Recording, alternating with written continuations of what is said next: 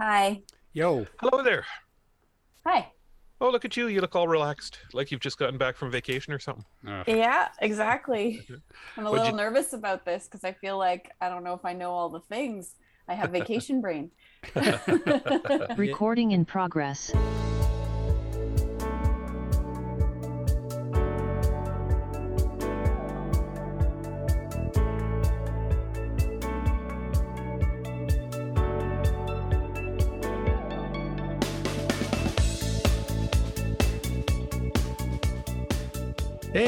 And welcome to another episode of AT Banter.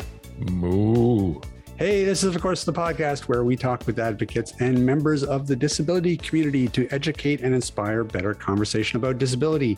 Hey, my name is Rob Mineault, and joining me today, Mr. Ryan Fleury. Ah, hello. wow. And uh and making his triumphant return to the podcast after probably more than a month of uh being out in the deep blue ocean mr steve barclay I am 100% entirely fish now. and uh we know lis malone today. Um she's probably off um, dealing with her her new diet. Which we'll we'll catch steve up on later. Um how are you guys? Oh, just dandy.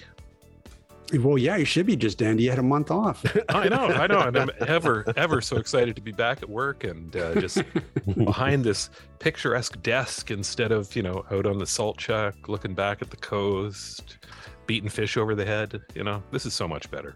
yeah totally uh so how did uh how was fishing season this year how did how did you do Uh, did pretty well. Freezer's full, so you know that's a that's a plus. Uh, we even got out for tuna once, which was exciting. We caught 30 tuna in about uh, three hours, wow and uh, and uh, yeah, got some salmon, got some halibut, got some lingcod, got some rock cod. Freezer stuffed, so yeah, it's all good. Well, so when you catch that much fish, do you just pretty much just have fish all the time for an entire year? Like, how do you go through that much fish? Uh, you eat it.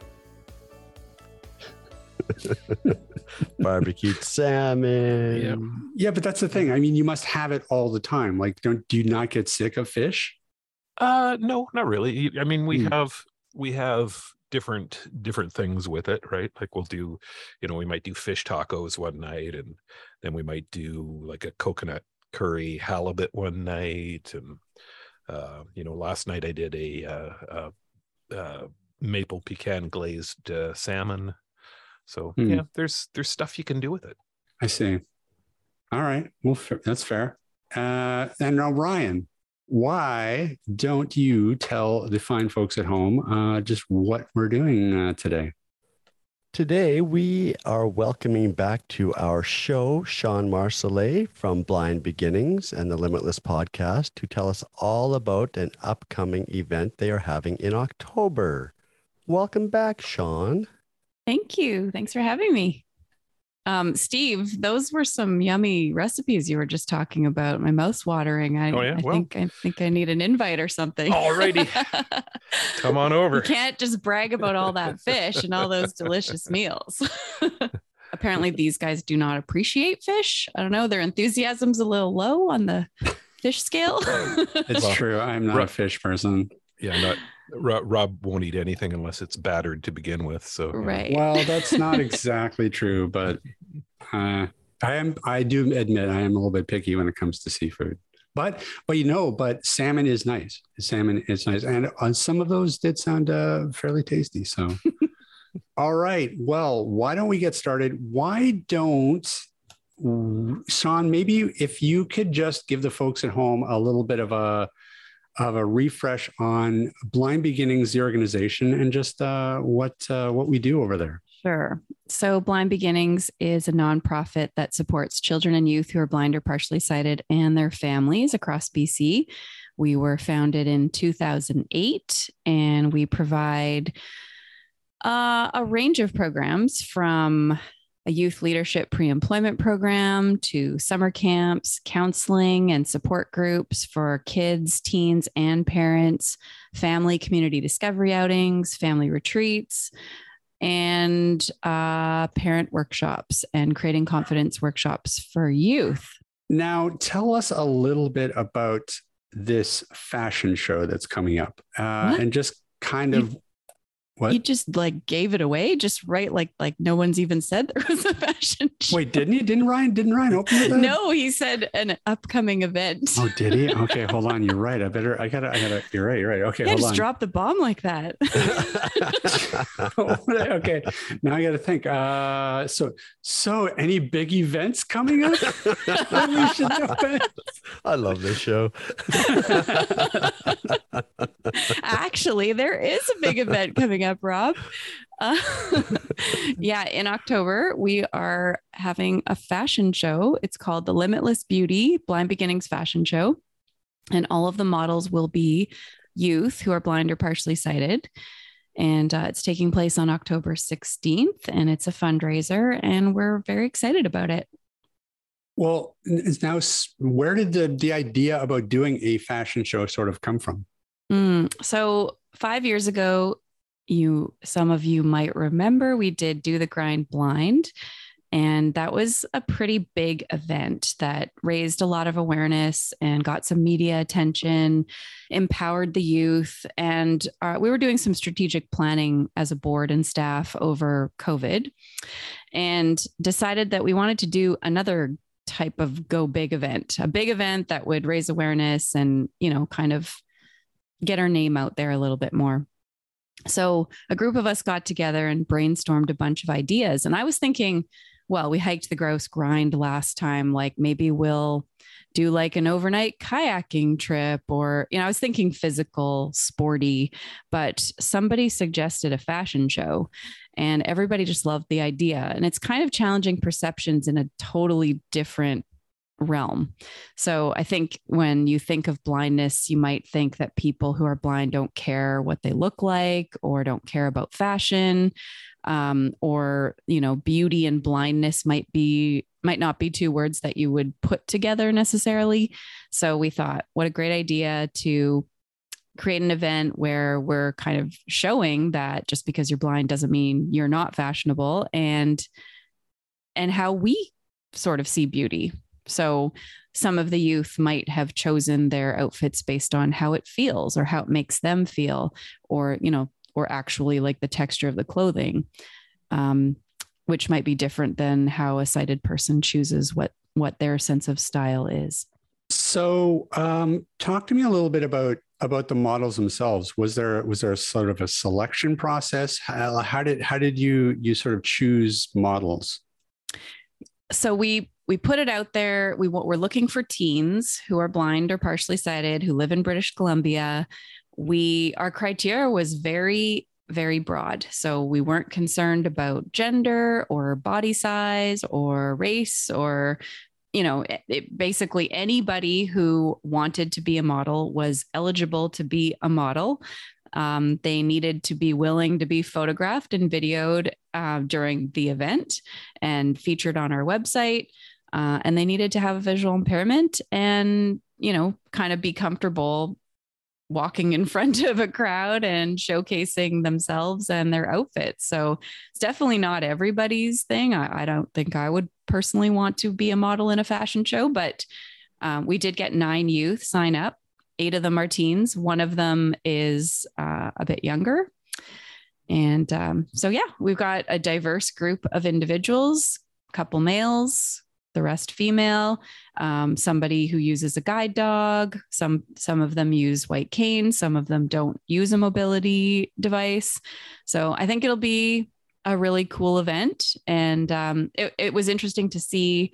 You know, part of we did a, a training camp, so they came for three days to learn how to be a model and part of it was going to the mall and buying their outfits and at the end of the day at the end of the shopping day, everybody passed around their purchases so we could all kind of feel the shoes and the, you know, the stuff that they bought and and kind of hear about the outfit and how it was going to be put together. And it is going to be quite a different everybody's picked something different, which is kind of cool. Nice. So when you when you took them out on that on that day to get acclimatized to being a model, did you refuse to feed them and yell at them? no, we are very supportive to our models at Blind Beginnings. yeah. Um, no, the, some of the challenges were like we we wanted a sighted volunteer with each youth to do the shopping and to make you know to give them feedback like what looks good, what doesn't. Maybe that's not a good color for you, or maybe that style doesn't accentuate things the way you want it to. And finding individuals who are brave enough to be honest um, but you know also fashion minded and able to yeah kind of say it's really easy to tell somebody that looks great. It's a lot harder to say mm, no that doesn't look great. So we had we had some great volunteers helping us out and i feel like everybody did walk away with something that they feel good in. So that's important so, um, was there a, a, sort of a significance um, in the date, like in October? Oh, um, yeah. Um, I think we decided on, I think it is the weekend before Fashion Week, um, because we didn't want to be in competition with all the other fashion shows, but we wanted the media to pay attention and notice what we were doing kind of alongside Fashion Week. So we kind of recognize we're not professionals at putting on fashion shows. and uh, I think it's still going to be great and it's going to be unique, which is the most important part, I think. Um, but yeah, that's why we picked that date.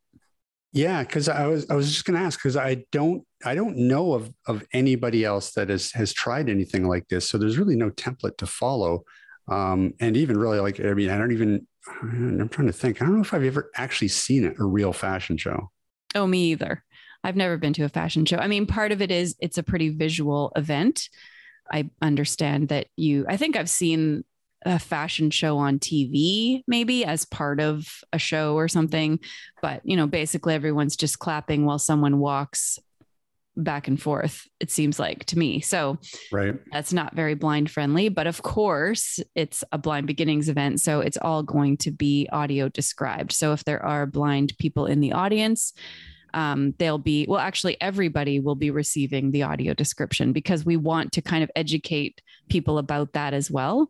So even if you are sighted and you can see what's going on, you're going to hear the description of the outfits. You're going to hear what description of what the models are doing, how they're posing, that kind of thing. So um, but no, there was no template to follow, and uh, I I'm very much out of my depth. I'm I'm a pretty casual person. I'm I just generally think that if I look kind of like everyone else, I'm doing well in terms of fashion. And I learned a lot over the course of the training camp that, you know, fashion is kind of about mm-hmm. finding your individuality in, a, right. in your wardrobe and in your style. And I'm like, okay, I so don't have that. So having to create a program to prepare a bunch of models has been kind of ironic for me. Um, because I'm not one and not real up on fashion, but I think it's going to be okay. I, I, realize I'm not selling it very well by saying that, but you'll have to come out and see for yourselves whether we pulled it off or not. Well, what's interesting to me is that, you know, that that's, that that's the magic of this is that um, you know it's it's stepping outside that box. It's trying something new that you're not really sure how it's going to work out but uh, just pushing through it anyways. So uh, but i'm curious to know what kind of feedback that you're getting from some of the the teen models because i, I would think even just the the the action of of signing up for something like this would is terrifying. Um, even to just a, a sighted teen i think being being you know having all eyes on you and, and being the center of attention, even just for that, you know, 30 seconds that it takes you to walk back and forth, that's really scary in and of itself, no matter who you are. But I'm sure that there's even another level of you know anxiety when when that teen is blind or partially sighted. So you know what kind of feedback are you sort of getting back from the models as they learn all of these um, all of these skills and stuff? Are, are they are they pretty excited or are they still pretty nervous I think it's a mix. I think that some of them may have not really had an idea of what they were signing up for. I know a couple of them came to the training camp this summer because it was a chance to be with their friends, right? Their friends going, I want to come too. And I live remotely and I don't get to be around other kids who are blind very often. So, yeah, sure, I'll be in a fashion show. What's a fashion show? so I think there is there is a couple of those, uh, one for sure, but uh, and then there's and then there's the other end of the spectrum of like, oh, I'd love to be a model in a fashion show and everything in between. One of the other things we did at the training camp, we had a model instructor come and teach them how to walk the runway and how to pose. And I think that session was where it kind of got real because you know, he's telling them things like you want to place one foot in front of the other, kind of like walking a tightrope. You want to lead from the belly button when you're walking. Like, so the way you stand feels really awkward. The way you walk feels awkward. It's really different from how you would normally walk and then and then taking them through a bunch of different ways to pose at the end of the walkway walkway runway you know where to put your hands and what to do with your body and put this leg this way. And so i think once they started practicing some of that some of them were like wait a minute what is this? Like oh and everyone's going to be watching me. Yeah I, i'm sure they're feeling nervous, but also excited. I got to say, being blind sometimes is an advantage when you can't see all those eyes looking at you.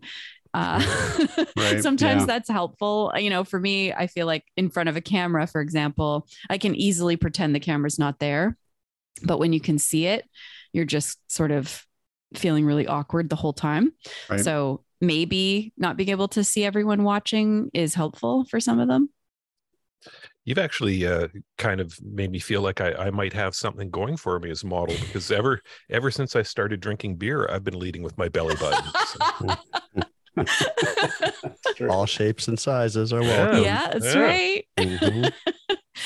that's that's very funny. it was something about tilting your upper body back. It wasn't so much having a belly to lead from. Oh, it's a whole different type of fashion show. But, well, but I'm half. I'm halfway there. yes. uh, hey, listen, if this, if if this, uh, if we pull this off, Steve, uh, we next year we'll we'll do a, uh, fashion show for people with beer bellies. the, the limit, limitless belly fashion show. Oh my yeah. goodness! Of course, I've already been in a fashion show before. I, I was I was actually in a lingerie show once. What? Yeah, yeah. Is there a punchline? No, there isn't. I actually, I actually walked into a lingerie show that was going on at this convention that I was at, and uh, I, I, walked in it, and then uh, the next thing I know, people are chanting "Steve, Steve, Steve, Steve, Steve," and I got dragged up on stage, thrown into a Merry Widow's outfit, and sent down the runway. Wow. So yeah, it was. Uh, it was horrifying, is what it was. I was gonna say maybe you should come and talk to the youth. You can give them some pointers, but no, no. You know, so it, it's so interesting. Uh, you, it, this really reminds me of something else that you guys did a few years back, um, which was um, the flash mob, mm-hmm. because I kind of see see that I could I could understand how something like a, flash mob and dancing for for blind and partially sighted youth would be equally as sort of a, of a terrifying idea, but also exciting at the same time. Yeah, I think um, dancing is another one that's you know you sort of learn to dance by watching what other people do. At least I wish I could watch what other people do so I could have learned how. Um, I think it, you know, oh, people just say, oh, just move your body and do whatever you feel. And I think that's baloney. I've had people laugh at me when I've done that. So, um, yeah, I think it was a little bit scary. But the thing about a flash mob is everyone's doing the exact same thing at the exact same time and you've learned all right. those steps in advance. So I always found that kind of dancing wasn't scary. Like line dancing is something I can get behind because I can memorize a bunch of steps and do them in time to the music. Like that's easy. It's the sort of freestyle dance where you're just supposed to enjoy the music and move your body, where you don't know what the rules are and you're not really sure how you look compared to how everybody else looks. And that's when you feel really self conscious. So the flash mob was really empowering because you know you you didn't have to worry about that. As long as you remembered the steps you knew you were doing what everyone else was doing. And we incorporated white canes into the dance which was pretty cool too. So everybody knew i think that we were blind. So if there was a little bit of you know forgetting something here or there i'm sure people would have forgiven us but it was cool so when you guys were, were sort of putting together this idea, or how important was it to sort of have it as a piece that was going to sort of empower and create confidence in the participants, but also be something that could potentially educate the public? Like, were you guys always constantly trying to sort of balance those two? I am always trying to do things that yeah where it's tying into benefiting the youth. Like i don't i don't really want to do an event that involves the youth that isn't going to benefit the youth in some way. So you know do the grind blind was like showing them that you can do something really physically challenging with the right support and the right training. And and if we shatter some misconceptions of blindness along the way well that's fantastic. And same with the flash mob. It's like you're, you feel uncomfortable dancing. Well, let's do something where you do feel comfortable dancing in a, a really empowering, positive way that gets people's attention. So with with the fashion show, for me, it's really about, you know, I've always been uncomfortable about do I look right compared to everybody else? Am I underdressed? Am I overdressed? Eh, you know, am I am I in style or not? Like it's something that I worry about a lot. And so if I had had something like this when I was younger to sort of teach me about fashion and teach me about that it's okay to look different and you can own it if it's something you like and it feels good, you don't have to look like everybody else necessarily. Um, I think I've always worried that because I'm blind, if I do do something bold, people will think, "Oh, of course, it's because you're blind. You don't know, you don't know that that's bright orange or something." Not that I would ever wear bright orange, probably, but anyways. um, so yeah, I think for me, it's it's about making sure that these youth, you know, are going to learn something and gain some confidence in their appearance. Um, be able to hang out with peers and not feel insecure all the time about what they're wearing and how they look, how they're styling their hair, those kinds of things. Where, where are your clothes coming from? Uh, Metrotown. we were hoping that some clothing stores would sponsor the youth as well, but it, you know, we just didn't really have enough capacity to really pursue that. And it was kind of hard because until we brought the youth together, we didn't know what style each of them wanted to represent. And I think they didn't necessarily even know some of them until they went shopping.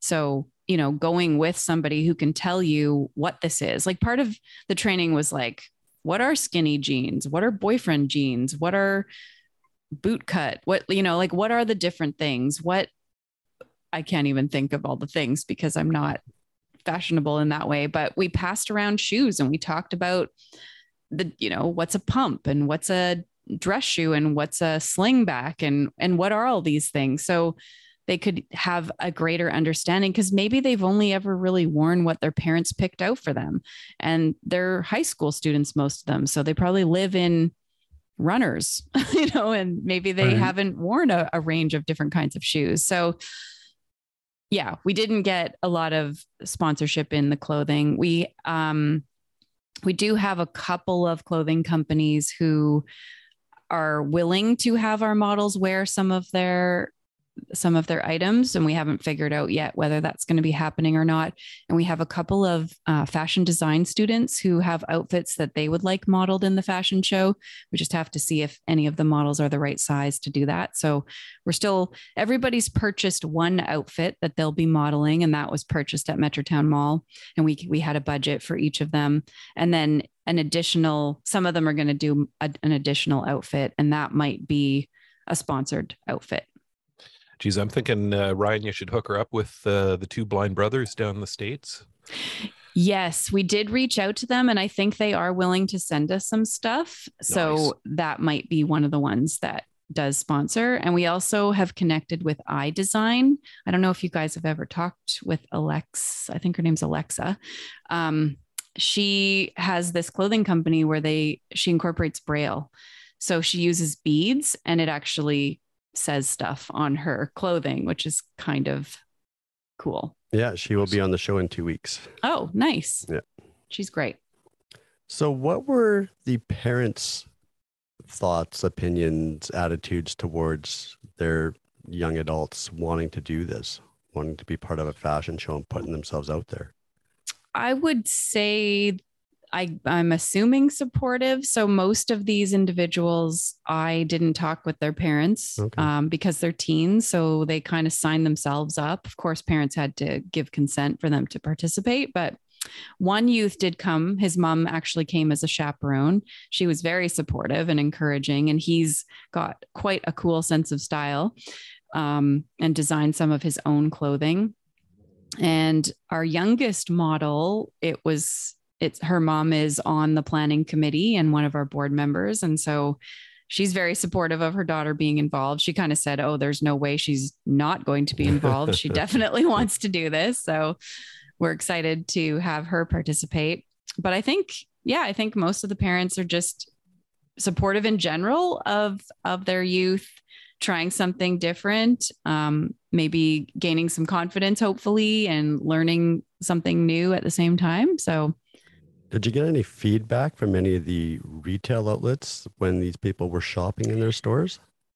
Yeah, it's interesting because we actually have uh, a film crew was following us around for the training camp, and they'll be filming the fashion show as well. There's a documentary. AMI is making a documentary of this whole venture, and a couple of the clothing stores they tried to get um, permission to film because they were in there for a big long time with a couple of the models and the stores said no Hmm. and we were kind of shocked because really it's just good advertising for them the people in the stores working there were fantastic and supportive but their man you know their head offices were were saying no Right. we're not okay with this so that was kind of disappointing but i think um some of the girls went to a makeup store and the makeup person was really excited and wanted information about the actual show so that she could be there. She wanted to see how it all came out. And actually some of the volunteers i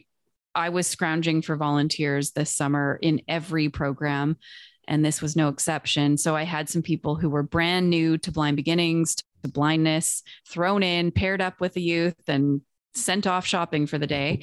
And uh, several of them are like really wanting to continue to volunteer and be involved and they want to come to the fashion show and you know really got hooked by by spending the day with a visually impaired youth. So that was pretty cool. Yeah. so i think anybody who had the chance to hear about what we're doing was was pretty excited about it So what what about like talk to me a little bit about uh, some of the challenges behind planning an event like this, especially sort of post COVID? Do you, do you still find that there's still some remnants of uh, of of like event gatherings that you still have to deal with when you're when you're planning something like this? I'm not sure yet if that will be if COVID will be a factor. It's a pretty small venue where we're holding the event, and uh, we can only sell like 75 tickets. So it's I I don't think it's going to be a problem selling 75 tickets. It's kind of like Right. this is an exclusive event and there's only 75 tickets available, so get yours right away, right? That's that's kind of how we're selling it. Um and in terms of, you know, the models being able to come to the camp in the summer, I was a bit worried about that, but that didn't seem to be an issue. I'm trying to think if there were other challenges. Well, getting a restaurant reservation was challenging for the group because they didn't take reservations for groups in the evening, which I thought was really bizarre. So, you know, I guess some things maybe maybe are are different because of COVID, but for the most part I don't feel like it's hampering us too much. Were there any limitations or restrictions? Because I'm assuming that the models aren't just going to be walking on a floor in front of people. They're going to be up on a stage or a runway, and some of them will have, you know, white canes and dogs. So was there training involved so they could find their mark and know to stop and not fall off the sides? Good good question. Yeah, so we had a whole sort of brainstorming session on that at the camp. It is actually going to be just walking on the floor. So Oh, we okay. don't have an actual runway. Um, we're probably going to have a carpet that they will follow. Uh, but one person is going to be using a guide dog. So we had to sort of, you know, decide did she want to use her dog as she walked the runway or not? And if so, how is she going to do the turn at the end? And how is she going to do the posing? And, you know, would somebody hold the dog at the end while she poses and then she takes up the harness again? So Right. just kind of figuring that out. Or if you are using a white cane, how does that impact the way you're walking, the way you're posing? What do you want to do with your cane while you pose? All of those things. So Mhm. we definitely had some conversations about that. And sadly, the youth have not seen the venue yet. So the camp, we didn't, we weren't able to go there and practice on site. Right. So that will be happening the morning of the fashion show. Many of them don't live in Metro Vancouver, so they'll be coming back into town the night before, and then we'll spend the morning kind of prepping and practicing walking the runway again in the real space so they can kind of figure out the timing and the pacing and things like that. But yeah, that's the part that would be really nerve wracking if it was me. I would be worried about not tripping and falling and not walking off the side or bumping into the chairs or those kinds of things. Yeah, that turn, that turn is going to be is going to be Mhm. stressful. Yeah. Steve set up some beacons. Three feet to go, two feet to go, one foot to go. Left turn, pose. That would be cool. It is interesting because you know really it's all just about adaptation and and Mhm. adapting adapting the environment in order to make it work and and you know this is this is just a you know a perfect example of um you know what you can do with with a little adaptation. Yeah. And also, you know, I feel like in my younger days, I would have, I would have not wanted to use my cane and I would have like, okay, I'm just going to feel the carpet under my feet and I'm going to count my steps and I'm going to memorize and I'm going to do this because I want to look quote unquote normal is is what I would have thought back then. And I think it's so great that these youth are not like I was. they are already more confident. They're not embarrassed of their blindness and everybody's willing to kind of showcase mm. that, right? It's not something to be ashamed of. And if you're walking down the runway with a white cane, you can still walk with confidence. You can still strut your stuff. You can still look hot, right? It's it's it's okay. And I I'm just excited to see how that all comes together because I think it's it's awesome that that they want to show that. They're not trying to hide that part of themselves. Has anybody asked if they can use a colored cane? Because we all know there's pink canes, yellow canes, orange canes, blue canes, green canes. black yeah canes. i some of them do have colored canes so Yeah. that might they that might be what they choose and i'm totally fine with that i think i know there's some controversy about the colored canes some Right. people think it's not good it's not as safe people don't recognize it as a symbol of blindness but i mean from somebody who didn't use a cane for so many years before I should have been using one. Um, I think a pink cane is better than no cane. It's still a lot safer. Sure. So, you know, it's a fashion statement, right? And Exactly. and we talk to the kids about that. If you Yeah. want to get a different colored cane, or at Christmas we decorate our canes, Right. like yeah, add some bling to it. Do whatever you want to do to make it make it cool. So uh, I want to talk a little bit about something else uh, that's that's happening this month. Um, coincidentally, it was you know another sort of big event that Blind Beginnings did a few years back. But this month uh, marks the fifth anniversary of Do the Grind Blind, uh, where you took a group of, of blind and partially sighted hikers up the uh, Grouse Grind. Mhm. Um, can you talk a little bit about about that event and if uh, if you guys are doing anything special to sort of mark the occasion? Funny you should ask. we are.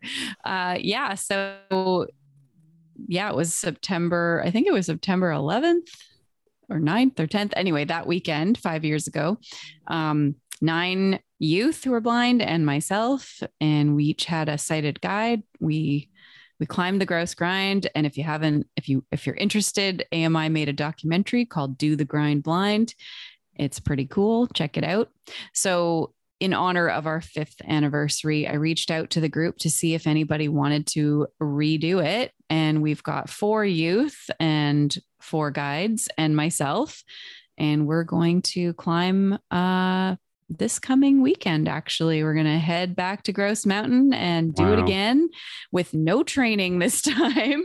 Um, I mean, part of the training was to sort of prepare them for what to expect as much as the physical training. So each month leading up, four four months leading up to the grind, every month we did a different hike, and they ranged in difficulty from going around Burnaby Lake, which is like a flat 10K walk on a gravel, nice flat gravel trail. Uh, then we did the Coquitlam Crunch, which is uh, about 500 steps, and then you know an incline up the side of a mountain, but nowhere near as long or as as crazy and steep as the Grouse Grind. And then we did Quarry Rock in Deep Cove, which was a little bit more treacherous. Uh, so, kind of more obstacles to deal with.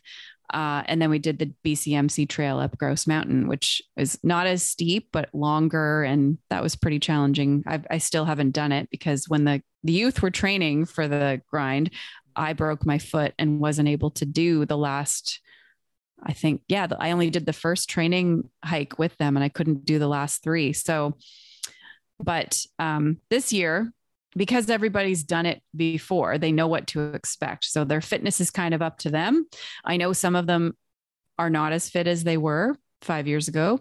Um, not sure where I am on the scale of fitness. I don't have a broken foot to recover from. So that's something, but I did do the grind about a year ago, maybe, and it was really, really hard.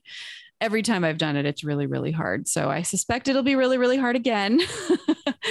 but it'll be fun to come together and do it as a group and just see where we're all at. Man, you guys are brave. I don't know. I yeah, I've done that. I've done that thing twice. Oh, do you want to come on Saturday? No, I was thinking it'd be good to have someone there to take oh, photos Oh, or video. You just have it- to jog ahead and, you know, jog ahead. You Yeah. know, turn around, Yeah, way get to s- footage of them climbing up the mountain, right? That's You- right. You got to be in front of everybody. yeah, And yeah. then run back well, listen, down and get the lower group and then run back up. and get the upper Exactly. group. Yeah, I listen. You, then you can get footage of the the helicopter medevac getting me getting me off the mountain. Uh yeah no it's uh no it's, it's for anybody who has never done it uh it's it's yeah it, it's a grind it's they've they've named it aptly Mhm. uh I, I can't even describe it. it i remember the first time i did it and it it it blew my mind i mean the person that i did it with you know kind of just sold it as oh it's you know it's a hiking trail it's really it's kind of an intense hiking trail it's a lot of a lot of hillies but hills but um you know that's that's kind of it i really you can't you don't conceive of what it's actually like until you're on that thing yes. and uh and there's and we, that's the thing you know once you get halfway i mean there's no easy way down you can't really go down because you have No. people all kinds of people coming up behind you and it's um, super steep. It's actually, I feel like it would be scarier going down. Oh, going yeah, up. they, they they stopped allowing people going down the trail quite a while ago because there were just so many people who got injured and had to be carried off the mountain. yeah Mm, yeah because it's, I mean, it's way easier to hurt yourself going downhill. yeah. yeah yeah and you you know you're climbing over logs and stuff like it's just it's yeah it's nuts Yeah, Yeah. we we got the youth to use um, hiking poles, and so instead of a white cane, I use a hiking pole, and we painted them so they were white on top and red on the boat bottom to kind of look like a white cane. So, because you can't use a cane like properly on the grind, Mhm. so at least you can sort of feel the height of the step because every step is different. It's not like, you know, man made built steps. They're like, well, some of them are probably, but yeah, they're just all different and different heights. And, you know, your guide saying big step and one's up to your knee and the next one's almost up to your hip. Like some of them, it's, it, it's crazy. So, but our hiking poles are cool. Did you know the record for all time for the grouse grind? It's like 25 minutes or something. what Twen- 23 minutes and 48 seconds. Yeah, that's What? disgusting. Held I by don't, Sebastian Salas. wow. that's nuts Well, and also I think there's a record for the person who's done it multiple times I don't know how many times, but somebody has gone up and down multiple times in the same day or Oh. something. Like, wh- why? Why? but you see people like jogging it kind of.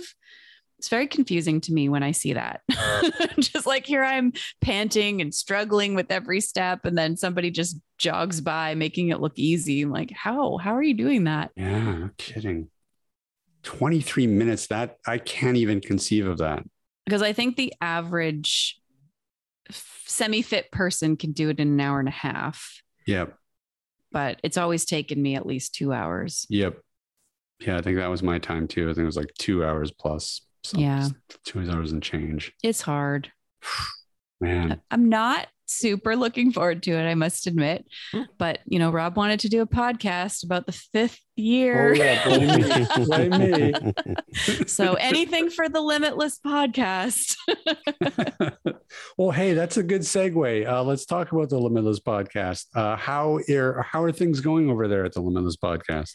oh, they're going pretty well. I'm enjoying I, I enjoy doing it. I it would be nice to have a few more listeners, but uh I think we've we took a couple weeks off in the summer and uh, come back with with some good stuff. Recently talked to a couple parents about preparing your child for kindergarten. your- yes, that was blind child. enlightening. That was a good. That was a good episode. Yeah, I like that one.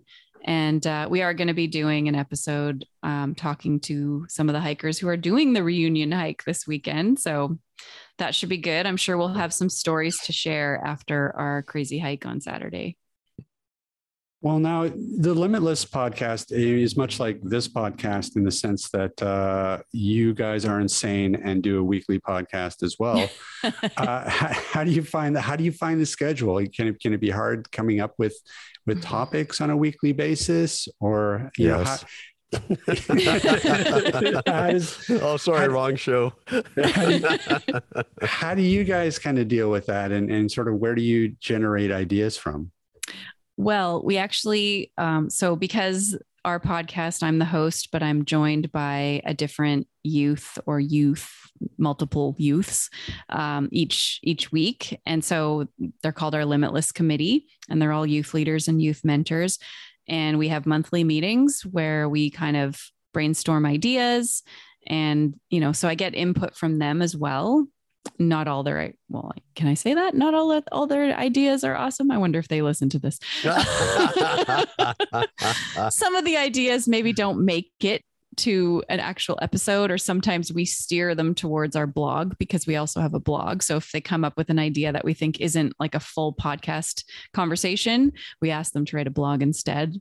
Um, and then of course rob and i talk about topics and come up with things and there's lots and lots of interesting people to to um, interview out there so we've kind of got an endless I feel like an endless supply. It's just the work in hunting people down and asking them to come on and scheduling and that kind of thing. So, yeah, every week is a lot. In the beginning, I was I didn't find it a lot at all. I was just having so much fun and it was kind of this new challenge and it was exciting to see how many listeners and if it had grown that would motivate me. I do find that when our numbers kind of level off, I get a little discouraged, or if numbers are down, I get a little discouraged. I love getting emails from listeners.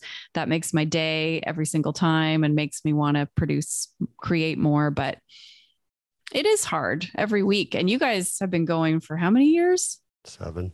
Seven years We just every had our week. 300th episode last week. Wow. Congrats. That's oh, quite an See- accomplishment. See, see how excited, it's a excited you'll challenge. sound when you have when you get three challenge. episodes. Oh, She's still mm-hmm. young. We'll give her time. I just like we've we've just did our 300th That's episode. Not jaded yet. and you call yours a grind for the blind. Wow. Well, you, it must be hard. You must. Well, I know I've been here a few times, so I know you repeat. You repeat people, uh, Not but you'd almost often. have to. Not after- very often. And No? you know, no, no. And that's that's the interesting part of it all. Like you mentioned, there's a limitless supply of people to reach out to. I'm not Mhm. worried about that. What what gets me is like you, I want I want better numbers, but also getting a response from people you've invited to the show. Mm. Like I can invite 10 people this week and get no answers back. Really? You know, not not one. Not one. wow. Hmm. And so I like to try and book my shows at least a month ahead. And I'm starting to panic now because I've still got an opening for the end of September and I should already starting to be looking at October, right? Right. Just nobody's responding back to me. But, Mm. you know, that's just how I am. And I know the shows always come together. The, the guests always come up. So Yeah. whether it's we have a topic or we talk about, you know, we each bring something to the show and rant for an hour, whatever it is, there will be a show.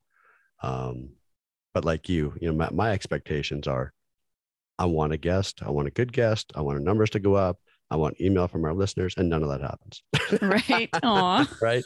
but that's just the way it is. Like, you know, I talk to Rob weekly, and out of all the podcasts that are out there, you know, how many do you reply to? You know, I don't Yeah. reply to any. None. exactly. So, you know, know. how can I put expectations on those people Right. when I don't do it myself? That's right. I know. I Like, never, yeah. I've never rated a podcast. Right. I, I, I subscribe, I follow, I subscribe, but it, Yeah. that's, that's the extent of my support for my favorite podcast. exactly. So yeah. yeah, I, So I know. It's, it's interesting. It, it's fun. You know, it's definitely a, a passion project. Um, I'm glad we do it. There's just, like you said, there's so many people out there. There's so much information to get out and share with people that it is, it is a joy to do, but it, it can Yeah. be a chore. Yep. Yeah. I Yep. my stress is always when like right now we don't have an episode for next week yet and it's Tuesday today in recording land and we release our episodes on Tuesdays so I have to we have to record something in the next 3 days so that it can be edited and released next week. It sounds like if you're booking things a month in advance you don't ever get do you ever get yourself into this bind of like there's nothing for next week? Only when a guest cancels on me last minute. Right. And then it's like, Rob, what do we do? we need a show. And Yes. sometimes you won't have a show. Sometimes it just is what it mm. is. And it's, not it's happened occasionally. Yeah. yeah. Yeah. Yeah. Sometimes it's just, yeah, that's just the, out of your control. Yeah. And I mean, honestly, like you think about like a lot of podcasts out there. I mean, uh, there's not a lot that actually do a weekly schedule like we do. Um, you know, a lot of them just kind of release when they release. Uh, they don't, they don't have a set schedule. Um, and I, and I think that people also consume podcasts a little different um, than, than um, you know, say you're you're consuming something like a, a Netflix show that's on every Tuesday. I mean, that's how we've kind of constructed our podcast. But um, I think that we can sometimes put a lot more expectations on us than the audience actually does. But who knows? Maybe maybe I'm wrong about that. There could very well be, you know, Shan is out there every Wednesday, like waiting, waiting Well, for the podcast. I- I'll speak to myself. I'm there every Tuesday morning looking for Limitless, and if it's not there, Rob gets an email. All right. I know you're that is- you're our that is best true. supporter, right? Ryan. So- well, it's not even that. It's just you know I, I like what you guys are doing. I w- you know I want you guys to expand. You guys need to be national, not just provincial, because there's a need out there for that. Nobody else seems to be doing it. Mhm. um, you know I, th- there are so many youth young adults teens that are making change that are advocating like nobody's business. You know i look at a lot of different organizations that are you know specific to blindness and and vision impairments. And you know their average age is 40 to 75 right? Where are these Mhm. youth advocates? Why why are we not seeing more change? You know well because that group of people they're not on the tiktoks they're not on the the hip social media where these people are advocating and and these videos are going viral and those are the youth that we need to reach out to get get out there in the mainstream you know like i'll, I'll throw her name out there molly burke right Mhm. you know doing commercials for dove i think it was and you know you on ami and you know we've got some high profile people that are doing great work and there needs to be more of that Yeah, I agree. Preach it. Yeah. Yeah. Hey, Molly Burke, you want to do a do a podcast this week? yeah, we got an opening. You're recruiting for Limitless right now, right, Rob? That's Where are your absolutely- loyalties? yeah, totally. Absolutely we have a show next week we're good yeah, we're good. okay, You good. you are our show next week. Well, I think uh, I think we've reached the end of yet another appearance of Shawn Marsolais on the AT Banter podcast. You know, hey, actually, before we let you go, Yeah. uh, I just want to say we need to we still need to do a 90s podcast. We, we teased we teased the audience with because we did an 80s podcast. For Who did? anyone who's listening, yeah, just go back in the archives. I think it Oh, was that was probably about a year ago. We just we all sat around together and talked about the 80s. Who did? You were and I- there. you were We there. did? yes. Yes. Oh, is I that when we was had the Van. Halen jump audio sound Yes. music for the show? Yeah. Right, That's right, right. right. Yeah. So maybe it was more, maybe it was more like a year and a half ago. You don't Anyways, remember, Ryan? Oh, Yeah, really. Wow. that Too busy trying to really find guests. fun. We we got to drink we got to drink alcohol on that one. yeah, that's actually true. Nice. I'm surprised that Shawn, you didn't actually put that in your rider for for today's appearance. You're like, I better be able to drink alcohol at this appearance. or I'm not gonna- No, we still we did tease at the end of that. I was like, we should we should really do a '90s uh, version of this. Hmm. And Can, can we all do ecstasy for that one? I don't know. I don't know.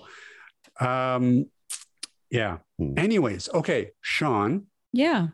Could you tell the fine folks at home uh, where they could uh, find information about Blind Beginnings and if they are interested in uh, buying a ticket for the fashion show?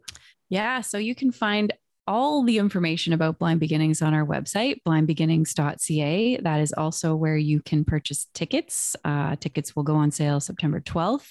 There are only 75 tickets, they are $75 each. And I'm pretty sure it will sell out. So wait, don't wait.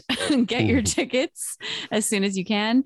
Uh, there will also be a page on our website featuring the models. So you can read up on the nine models that will be in the show and uh, learn all you want about Blind Beginnings.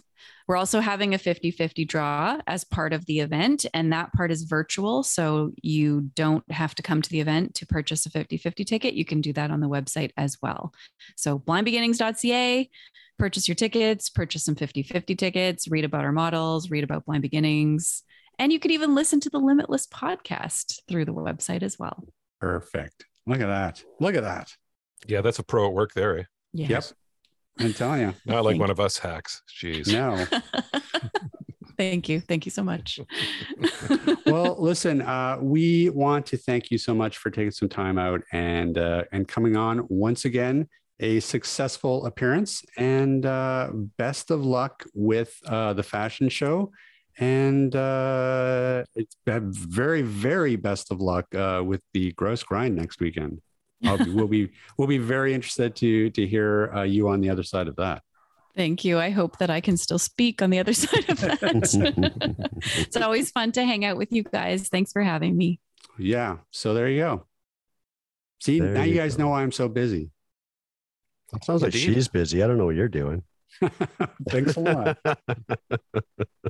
jerk. I didn't hear you Uh, volunteering to do the grind. I didn't hear you at the fashion camp. way. There's no way I would do the grind. There's no way. Still on my I bucket made- list one day, but I just uh there's I'm not in shape that I would die. I'm a complete moron for even doing it twice. like the first time was a mistake, but after that, like I should have known better. But then you know, you, the, someone invites you up a second time, you're like, and you have this revisionist history in your head where it's like, yeah, it wasn't that bad. And yeah, no, it was. It was it was bad. I all I remember the second time was a blur. All I remember is like seeing the halfway marker and like just screaming at the sky, no. Yeah. I, I Only thought I was halfway. near the- I thought I was near the top, and it's like the halfway. You have to be kidding me. Oh, I'd probably cry. It, you do. You do want to just sit down and cry because you can't go down. Yeah. All you can do is go up. Yeah. Well, that would, that's the part that would ruin me is Yeah. not being able to turn around and go down and quit. Nope. Right. You can't so change your once, mind. Once you're committed, you're going. Yeah. Yeah. Yeah. No, exactly. It's terrible. One day. But uh, yeah. We'll take we'll take you to the Coquitlam Crunch first, Ryan, and Yeah. make no, you I'm sections of definitely- that first. Yes, that's been actually my plan for a few years now is do that first. yeah. See if I can actually handle that. Yeah. Because that's yeah, yeah, that's a lot easier. Mhm. I don't think I've ever done it either, but Hmm. There you go. Yep. There you go. Well, well, Another what do you show. think, guys? I think it's great. They're doing something that you know I don't I, I don't know has ever been done before. You know, probably not here in Canada anyway. So I'd like to have you know Sean and perhaps some models on after the the fashion show is said and done, and just ask them about their experiences. And Yeah. Yeah, I do. I do feel like that's going to be a real transformative experience for some of those kids. Um, and I don't even think that they maybe even realize it yet um, because it, it would be really terrifying to do and doing something that, that that's scary. Um, it, it's such an important moment in, you know, a young, a young life. Right. And not a lot of people, you know, get a chance to do something like that. yeah, like you said, it's going to be very. I think it, it could be life changing. It's one thing to you know, let's say walk across a stage during a graduation. Here you are now, walking a red carpet or you know whatever you're doing, but you're walking in front of an audience with cameras flashing, music pumping. You know, Yeah. it's going to be chaotic Yeah. right? And you know, you're trying to control your guide dog, and there's just you're going to be sensory mm-hmm. overload. So, yeah, it's going to be an experience for sure. Well, and that's you know, like I said, that e- even organizationally, like this is something that that Blind Beginnings is trying. That's you know, they don't have a template to follow. Uh, they're you're, they're adapting this as they go.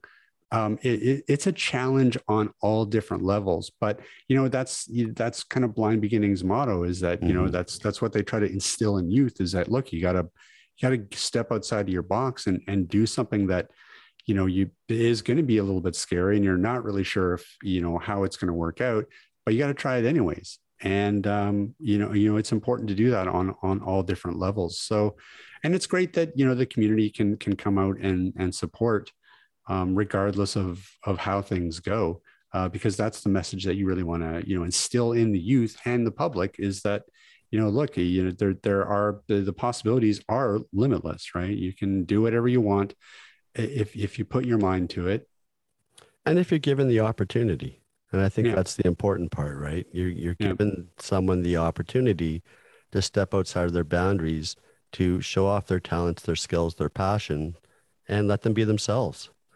Yep. And try something new. Try something new and scary. Yep. Take that, Mhm. Fashion Week.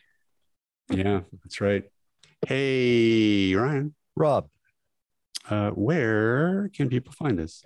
They can find us at blindbeginnings.up. Sorry, wrong show. They can find us at atbanter.com.